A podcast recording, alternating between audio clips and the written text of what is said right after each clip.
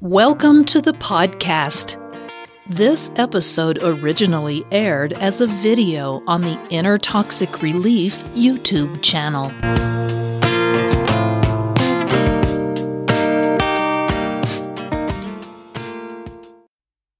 Inner Toxic Relief presents Are Narcissists Mentally Strong? Narcissists often appear as though they are supremely confident in their abilities. They often brag about their accomplishments and they seem to believe they can achieve anything. This might reasonably make you believe they are mentally strong individuals. After all, they are quick to point out their positive attributes, even as they disparage others around them but the truth is more complex than it seems. Research has shown that some narcissistic individuals can be mentally tough, but others are incredibly vulnerable. At the heart of narcissism lies a fragile sense of self, but other personality factors can help to make some types of narcissists stronger mentally. Here is some more insight about how a narcissist feels on the inside and how that affects their behavior on the outside. Narcissistic types and characteristics. When answering the main question posed here, it is important to realize there are two general types of narcissists vulnerable and grandiose. The type makes a difference with regard to how mentally strong the individual is and whether they can handle certain stressors or not. Grandiose narcissists are the stereotypical narcissist. They are loud, brash, and arrogant. Vulnerable narcissists still feel the same way on the inside as grandiose narcissists do, but they are shy, introverted, and get their narcissistic supply by either associating themselves with people they admire or criticizing themselves so others will correct them. In other words, they fish for compliments. At the heart of all narcissism is an extremely fragile and undeveloped sense of self. Narcissists are externally validated and therefore need constant support, admiration, and adoration from the people around them. They feel entitled to have all the good things of life, but they don't necessarily utilize healthy means to get those things. Moreover, all narcissists lack empathy, meaning they can't put themselves in other people's places and understand how they are feeling. In fact, narcissists don't feel the need to do so. They see other people as mere extensions of themselves who should be focusing solely on the narcissist's needs and desires. The difference between grandiose narcissism and vulnerable narcissism, therefore, is in how these feelings and the need for validation are expressed and accomplished. Degrees of severity. It's also important to realize there are degrees of severity when it comes to the expression of narcissism. Everyone with a healthy self esteem has some narcissistic traits, but individuals with numerous, consistently expressed narcissistic traits may be close to or have already become pathological. Subclinical narcissism is a generalized term for people with numerous narcissistic traits, but for whom these have not become severe enough to be considered pathological. They simply have a pervasive pattern consistent with narcissistic personality disorder. What types of narcissists are mentally tough?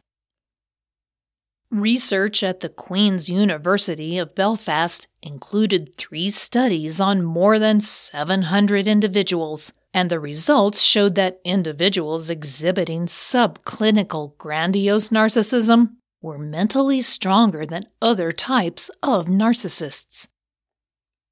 These kinds of narcissists were less likely to give up and felt less stressed. They also were more open to new experiences and suffered less from depression. Vulnerable or covert narcissists, however, showed the opposite of the grandiose narcissists. They were more stressed, gave up easier, and often had symptoms of depression.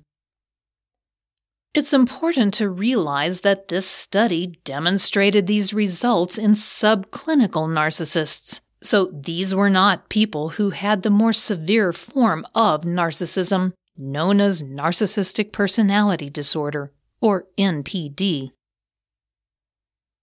The researchers also recognized that there were some weaknesses associated with their study.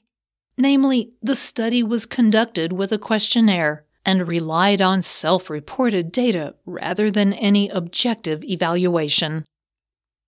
Additionally, the mean age of the participants was 25 years old, and since narcissism often gets worse with age, it's likely older individuals might feel differently. Can you mentally break a narcissist? While the research conducted at Queen's University of Belfast shows that there are some positive outcomes for certain narcissistic individuals, people with more severe forms of narcissism have a more fragile sense of self that can lead to problems with other mental illnesses like anxiety and depression. Because the narcissist is always concerned about how they appear to other people, and they constantly need external validation, when they are denied their narcissistic supply and confronted with their bad behavior, it can create a great deal of stress for them. At the root of narcissism is an extremely fragile self esteem, no matter how it may appear outwardly. That's why calling them out makes them react in often intense ways. You might even experience their notorious narcissistic rage. While it may feel good to make the narcissist confront their flaws, it's important to remember that they don't have the same inner support system that healthy people do. They don't have that strong sense of self worth that will allow them to consider criticism in a thoughtful manner and try to make improvements in their behavior. Because of their illness, if you persist in calling them out, they will likely distance themselves from you. This can help you, but it does little good for them. It's also why it's difficult to break them mentally they leave before that can happen. In a sense, however, they are already broken, and that's the problem. Still, if you're genuinely seeking to help a narcissist improve with their illness, support, therapy, and compassion are better remedies than trying to get them to break down emotionally. Do narcissists ever give up their need for external validation? It's unlikely that a narcissist will realize they behave badly and make the necessary changes to improve their condition. It's not impossible, but it's very unlikely. Their condition is such that they genuinely can't see that they are the root of their own problems Therapy can help them improve, but they must be committed to making those improvements. When you don't see that it's you who is causing your own problems, you aren't very likely to seek the help you need.